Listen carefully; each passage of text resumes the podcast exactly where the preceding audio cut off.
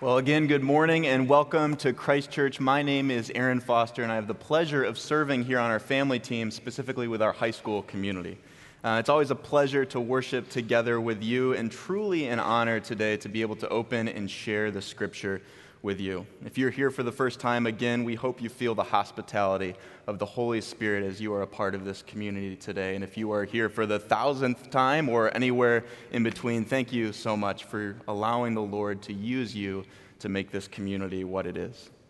Well, last week we kicked off a new series entitled At the Movies, and in which we are going to be delving into the faith themes of three different films throughout the month of August guest teacher and grandson of our founding pastor, Dr. Art Bamford, began this discussion last week by outlining the importance that Scripture places on story.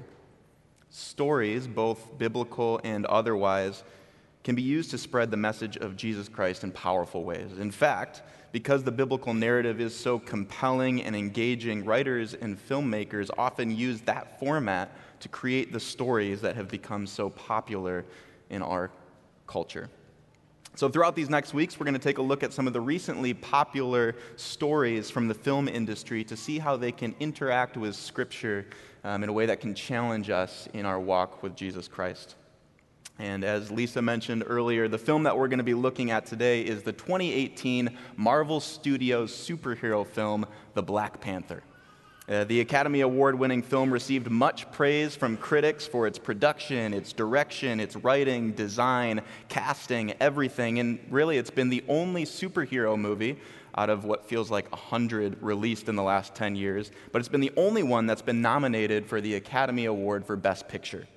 More prominently, even, it's received praise for its significance in culture, as it offers a powerful representation of black heroes, actors, and actresses directors and producers in a society and industry that's often skewed the opposite direction. Black Panther gives us opportunity to see and engage a broader picture of God's beautiful created humanity in our popular culture today. And aside from the, the cultural importance, Black Panther is just an awesome movie. I'm admittedly not one of the biggest superhero movie fans, but Black Panther is definitely on my favorites list over the last couple years. For those of you who have not yet had the pleasure of seeing it, allow me to kind of outline and, and set the stage for the plot and some of the characters that will play a role in um, us understanding the themes of faith in this film. And if you're making plans to watch it, please know that some of the action violence in the film may not be appropriate for all ages or families. The world that, the, the setting um, of the, this movie Black Panther is very similar to our own world, except that thousands of years ago, a meteorite containing the metal called vibranium strikes Africa. It wasn't long that the five tribes that surrounded the strike zone in Africa realized that vibranium carries some very special powers. In fact, one warrior from one of those tribes actually ingested a type of herb that had been affected by vibranium. And as a result, he gained some superhuman powers. And he was the very first Black Panther warrior. He was able to unite four of those five tribes, all but the Jabari tribe, um, to become the nation of Wakanda. And over the following centuries, Wakanda uses that vibranium resource to build infrastructure, to build um, healthcare in amazing and miraculous ways. This vibranium powers everything that they do. Soon enough, they become the most technologically advanced nation in history. But they keep themselves isolated. They keep themselves disguised as a third world nation, hiding their treasure from the world so that nobody can come and ruin and destroy or take over the good thing that they have going for them in their society. Now, the plot for the film revolves around the inner conflict of the Wakandan people as they try to figure out how to reach out to the rest of the world to share their vibranium resource, resource or to keep it hidden like they have since the very beginning. And this conflict is exacerbated as a Wakandan American nicknamed Killmonger attempts to infiltrate Wakanda, to take over the government and use the vibranium as a resource for a violent uprising all over the world the present day Black Panther, whose name is T'Challa, and he's actually also the president or the king of Wakanda. he has to make a decision to enlist the help of the outside world to restore the kingdom to prevent the devastating plan of the killmonger. In a nutshell, in the throes of the conflict of the story, T'Challa, the Black Panther, needs to decide whether to out his nation's secret to the world or to lead Wakanda to handle the crisis on its own, just like they have year after year in its history.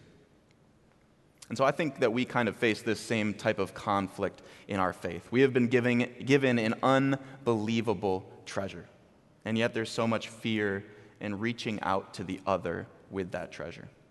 The people of Wakanda know that the comfort of their livelihood might actually break down as soon as other nations learn about the powers of vibranium that they're mining. They'll need to be wary and protect themselves from nations who wish to take their territory, steal the vibranium, or to take advantage of the Wakandan people in order to gain access to that vibranium. While the stakes that we experience when faced with the opportunity of outreach don't seem as obviously negative, we still allow the risk of losing our comfort to fully influence our decisions, even though there can be so much fruit the opposite way. While it's true that the decision to open themselves could present some difficulty for the Wakandan people, the power that they have in their technology built from their vibranium stores could have an unbelievably positive effect on the world. From communications to technology to miraculous healthcare advancements, one of the characters in the film actually has his shattered vertebrae completely healed overnight, which is a type of healthcare that I'm particularly interested in as I'm facing getting my wisdom teeth out this week. Um, that would make that process a lot easier for me. Um, but the people of the world could truly be blessed by this treasure that Wakanda holds so dear to itself. Kind of jumping back a bit, the idea of finding or having treasure is just something that is um, so attractive to us. There are tons of movies like Indiana Jones or National Treasure that are built on the idea of a treasure hunt. There's shows like Antiques Roadshow that um, kind of capitalize on the hope that we all have in, in having something that we own cost millions. One of my favorite treasure stories is the, is the story of the Panagurishte treasure found in Bulgaria. In 1949, three brothers, um, their names are Pavel, Petko, and Mikhail, were working at a tile factory, presumably mining materials for their jobs. And as they were mining there, they happened across nine skillfully crafted 24 karat gold vessels. While the value of these vessels isn't widely reported, we can get a sense of um, how much they, they cost because at all times, these vessels remain locked up in the Bulgarian national safe. And it's only intricate copies that get sent out across the world to spend time in museums. Can you imagine the feeling when those brothers discovered this treasure? Unbelievable. Just from the, the regular rhythm of their work, they uncover something that has been hidden for thousands of years. In his ministry, Jesus touched on that reaction to finding treasure. In Matthew 13, there are two short parables that Jesus shares to give his followers an idea of what it looks like when you find an important treasure. It's a short passage, so listen as I th- uh, read through it or follow along in your Bibles from Matthew 6, 13, verses 44 through 46. It says this The kingdom of heaven is like a treasure hidden in a field. When a man found it, he hid it again, and then in his joy went and sold all that he had and bought that field. Again, the kingdom of heaven is like a merchant looking for fine pearls. When he found one of great value, he went away, sold everything, and bought it. Back in Jesus' day, it was commonplace for people to literally bury their savings in the ground to keep it safe, as the banking system was not yet well developed or even trusted. The idea of finding buried, finding buried treasure was much more than just a pirate story. In fact, it was probably commonplace and it was uh, an actual possibility. And people had heard stories of, of others in their community happening across this type of buried treasure. And pearls were uh, well known to be one of the most sought after stones in the area. Speaking about finding one of great value would have instantly drawn the listeners onto a familiar image and brought them deeper into the meaning of Jesus' Jesus's parable. And these parables that we're reading have three main purposes that we need to notice and, and take away. The first is to understand the joy of the discovery for these individuals. The people in these stories recognize that what they have found is life changing. And the excitement of what life might be like in possession of that treasure or that pearl builds up in them immediately upon finding it. They know that this new discovery, once it becomes theirs to keep, can have profound impact in their lives. The second purpose is for us to realize the willingness that these individuals have to give up everything to make that treasure fully theirs. We don't see them cutting corners to obtain the items. There's no theft involved, but instead, these people go above and beyond to sell everything they have to honestly purchase the item they found. There is a type of selling or, or letting go that needs to take place to complete the buying and, the, and obtaining of those items. And finally, the third is the variety of characters that Jesus brings into these stories. The first is a man who found the treasure in the field. He was likely a hired farmhand, so to speak. He was probably of the lower class and found odd jobs to piece an income together, while on the other hand, the pearl merchant was likely a wealthy man. Selling pearls for a living was a lucrative business in that day, and it was not out of the question to assume that the man that Jesus was describing in the second story was on the complete opposite side of the socio-economic scale to the first man.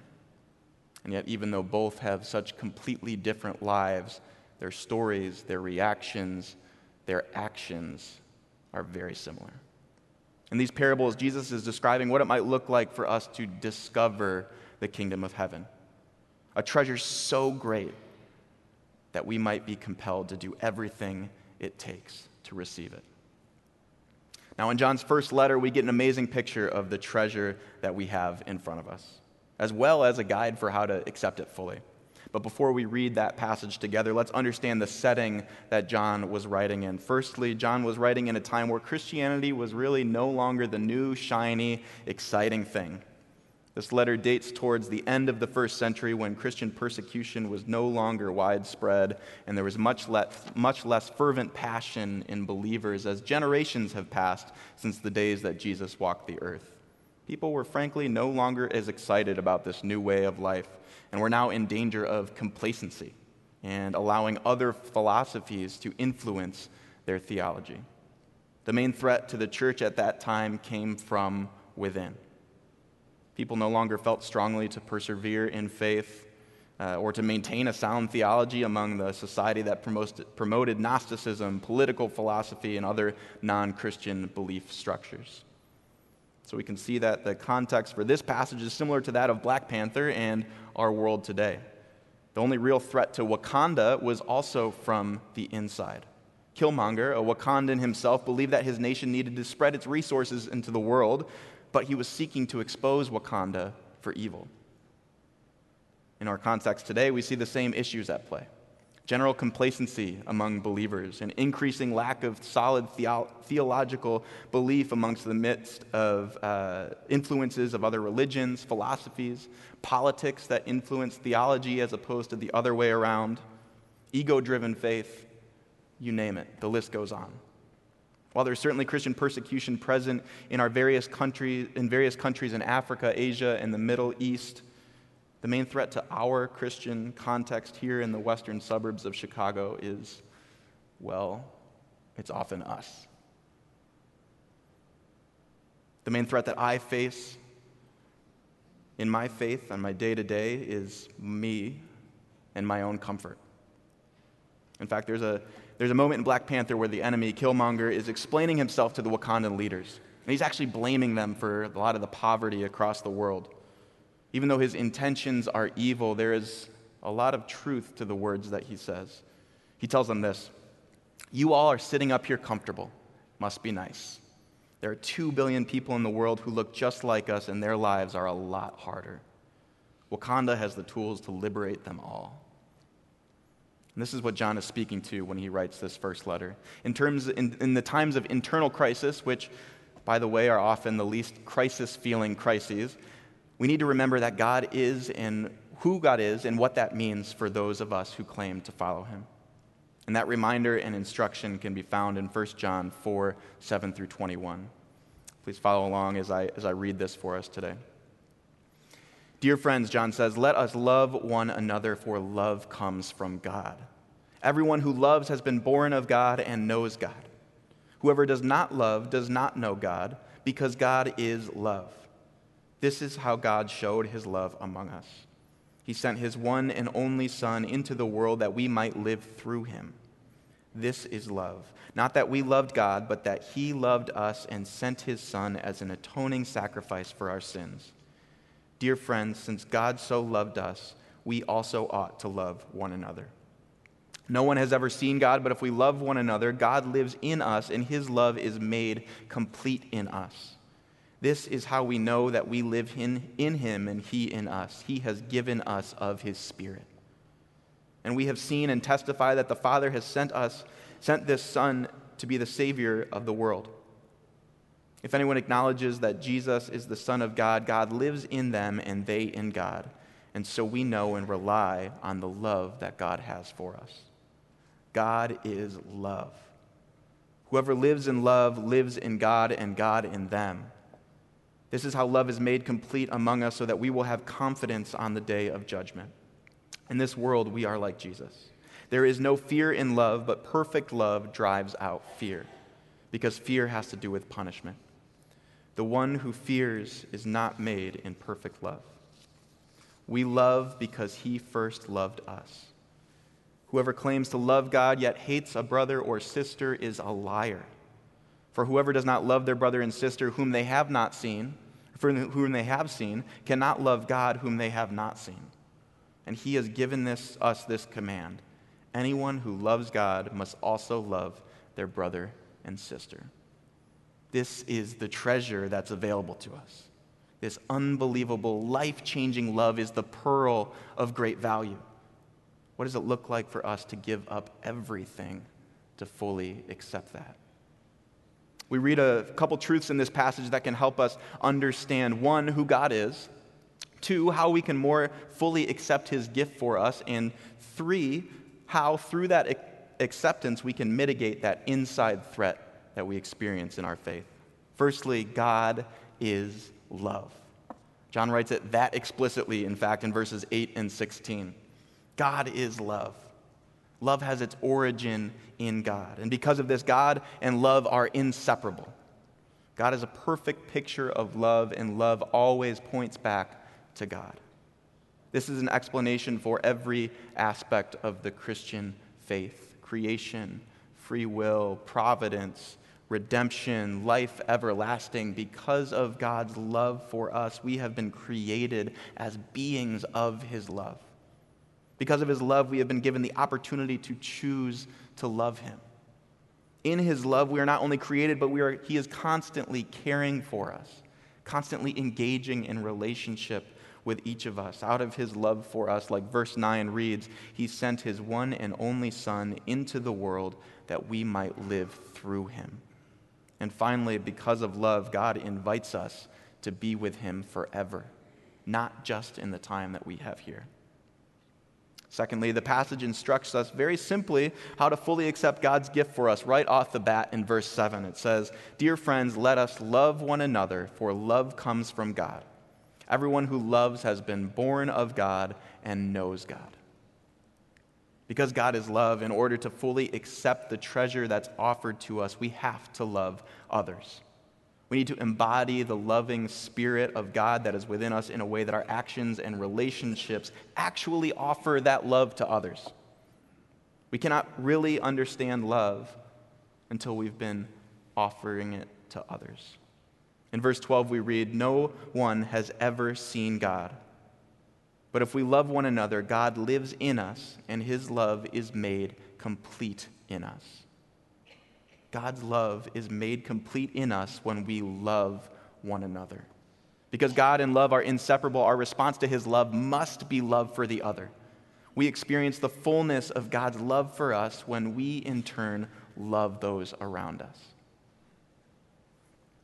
The very end of the film, after the credits, in fact, we see T'Challa addressing the UN Assembly. And he's alerting them of Wakanda's decision to open themselves to the rest of the world, to extend love, so to speak, to the rest of the world. In his address, he shares the following quote In times of crisis, the wise build bridges and the foolish build barriers. This quote comes after his mindset and his people's mindset was changed from being focused on isolation and self preservation to becoming more focused on loving the other. You see, this is what John is telling the reader in his letter. When we can truly lean into who God is and allow His love to influence our actions and relationships to love those around us, we can begin to eliminate that inside threat to our faith. When we're being fully loved by fully loving others, we become aligned with Christ and we can let our ego, our fear, and our discomfort get out of His way so that He can use us for His purposes. The problem is, we often let those things stop us from fully loving others. Instead of building bridges of love to others, we fortify the barriers of ego, of fear, of discomfort, fill in the blank. In our workplaces, there may be people who you'd rather not engage with each day because they can be pretty difficult. How many of us have ducked down an aisle at the supermarket because we see that neighbor that's a little bit too chatty for us? Some of us may have family members or friends that are hurting spiritually or emotionally, but it's so much easier to ignore that instead of having a conversation with them to, to talk to them about what they're experiencing. These are just simple examples, but there are so many places in our daily lives where we know where I allow barriers to prevent bridges of love getting built towards the other. With those barriers in place, we're frankly not fully obtaining the treasure that is in front of us, the treasure that God wants us to grasp. Just like in the parables for earlier, there needs to be a desire or action of selling or letting go in order to live into the treasure. I want to be careful with my words here because by no account do I want to communicate that we can buy into God's love or that we can somehow earn into the kingdom of heaven. We are totally and completely undeserving of the love of God, and that is why His grace is so powerful for us. What I do want to share, though, is because we are so used to our ego and our fears, moving past them to fully love others can and will feel like sacrifice. It will feel like something that we have to let go or to sell. When the merchant sold everything he had for the pearl of great value, it was to illustrate that we need to do everything we can to experience the fullness of God's love, even if that means sacrifice or life change or discomfort. In order to experience the fullness of that amazing love, we must shed anything, any attitude, any bias, any preconception, anything that will prevent us from loving others and extending bridges to them. One of the things that we are finding in student ministry here at Christ Church is that our young people here cling to the tangible nature of the ancient Christian spiritual practices and disciplines. And so when we get to this point in the message, we outline a specific practice that can help us move toward our goal. Today, I want to challenge us to practice true hospitality. Amos Yong is an author and professor, and he shares so many great words about the importance of hospitality and loving others in his book, Hospitality and the Other. Coming from our context at Christ Church with the Great Commission printed on the foundation, his mission, um, his words on mission and hospitality are profound. Yong says the following Christian mission, or Missio Dei, is the embodiment of divine hospitality that loves strangers to the point of giving up our lives on behalf of others to be reconciled to them, that they might, in return, be reconciled to God. The practice of hospitality allows us avenues to love people that they might experience the full love of God themselves. Yong also shares that the posture of Christian hospitality is stranger centered. How can we start to gain eyes to see the other so that we can reach out and offer love to them more easily and frequently? One of the ways that Yong suggests that we practice stranger centered hospitality is by regularly being a host for or a guest of the other. This can be as formal as inviting people into your home or being a guest in theirs, but it can also be practiced in the way that we engage with others as we pass, that we pass by in our regular routines of life. One of the most profound and, and um, best examples of hospitality that I've seen in, the, in the last little bit was just a week and a half ago on our um, junior and senior Baja mission trip in Tijuana, Mexico. We were there to build houses, but the, the thing that I got out most of it was the hospitality of the Mexican people that we were serving with, that we were passing by, even the people in the neighborhoods that were walking on the streets as our 15 passenger vans drove by. They would always be warm and welcoming, extending a, a wave of a hand or an hola, como estas? Um, but just that warmth that we received from the Mexican people while we were there was, was amazing. Just a true testament to the power of hospitality. And so, when we can serve and we can humble ourselves to be served by the people in our lives that we typically put barriers in front of, Christ's love is on full display for everyone to grow in. The relationships built, the experience of God shared, and the love of God experienced from hospitality eliminates barriers in relationships and promotes the amazing, amazing treasure of God's love in a very powerful way. There's a story of an American seminary student who once visited Mother Teresa in Calcutta. And so inspired by Mother Teresa's work, the student shared with her that she planned to enter a medical school so that she too could minister to and treat lepers overseas. Thinking that this would be warmly received by Mother Teresa, the student was quite taken aback by the response that she received. Why do you want to do that? There's poverty in your country that is just as severe as our poorest of the poor. The student looked confused, and Mother Teresa continued In the West, there is a loneliness, which I call the leprosy of the West. In many ways, it is worse than our poor in Calcutta. Friends, you see, because of our tendency to insulate ourselves from others, we are creating incredible loneliness in our society. This loneliness and isolation can be abated by a people who truly give and receive the love of Jesus Christ with one another. John doesn't passively suggest that we should love one another. He knows that it's a fundamental piece of the kingdom of heaven. Back to the movie. In the height of the conflict, T'Challa realizes that extending bridges of love to those around him would be the only way to truly save his people. Humbly reaching out to the formerly outcast Jabari tribe, T'Challa is able to regain control of Wakanda from Killmonger for the good of the Wakandans and also the good of the world.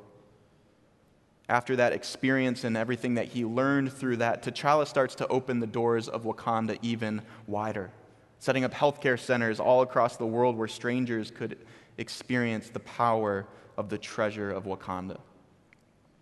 God knows that His love is fully realized in us when we love others, and that is His call for us. In times of crisis where fear keeps us from moving forward in loving relationship with others, we need to remember and act on the words of John that there is no fear in love, but perfect love casts out fear. When we struggle to love others, we only experience a fraction of God's love. How can we sacrifice our comfort to model love for others that God might use us to shower His love on the other? God's desire is that all can experience His love to the fullest. And so, as a church, let's strive to extend love to the neighbor, to the coworker, to the stranger, to the other so that God can bring others closer to Him. Let's pray. God, we are in awe of your great love. We are humbled by your grace. God, it is out of that humility today that we come before you and say, there are so many ways that we are struggling to love others. God, we know in that struggle, we can't fully accept the love that you're offering. Lord, and so we pray that we can start to take steps to let go of our fear, to let go of our ego, to let go of our discomfort so that we can live into fully loving the other, so that we can receive your full and abundant love. God, we ask for your guidance, your strength, your help through this. Lord, we love you, and we ask that we could fully receive the love that you have for us. In Jesus' name we pray. Amen.